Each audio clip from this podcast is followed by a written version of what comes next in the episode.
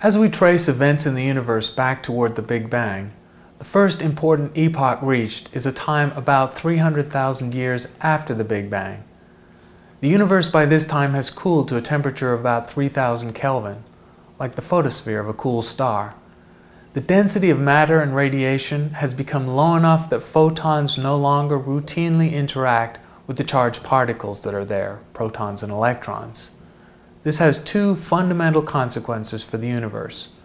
First, the photons start to travel freely without interacting with matter. This is the era of decoupling. Photons decouple from matter. And it's the era at which we see the cosmic microwave background radiation.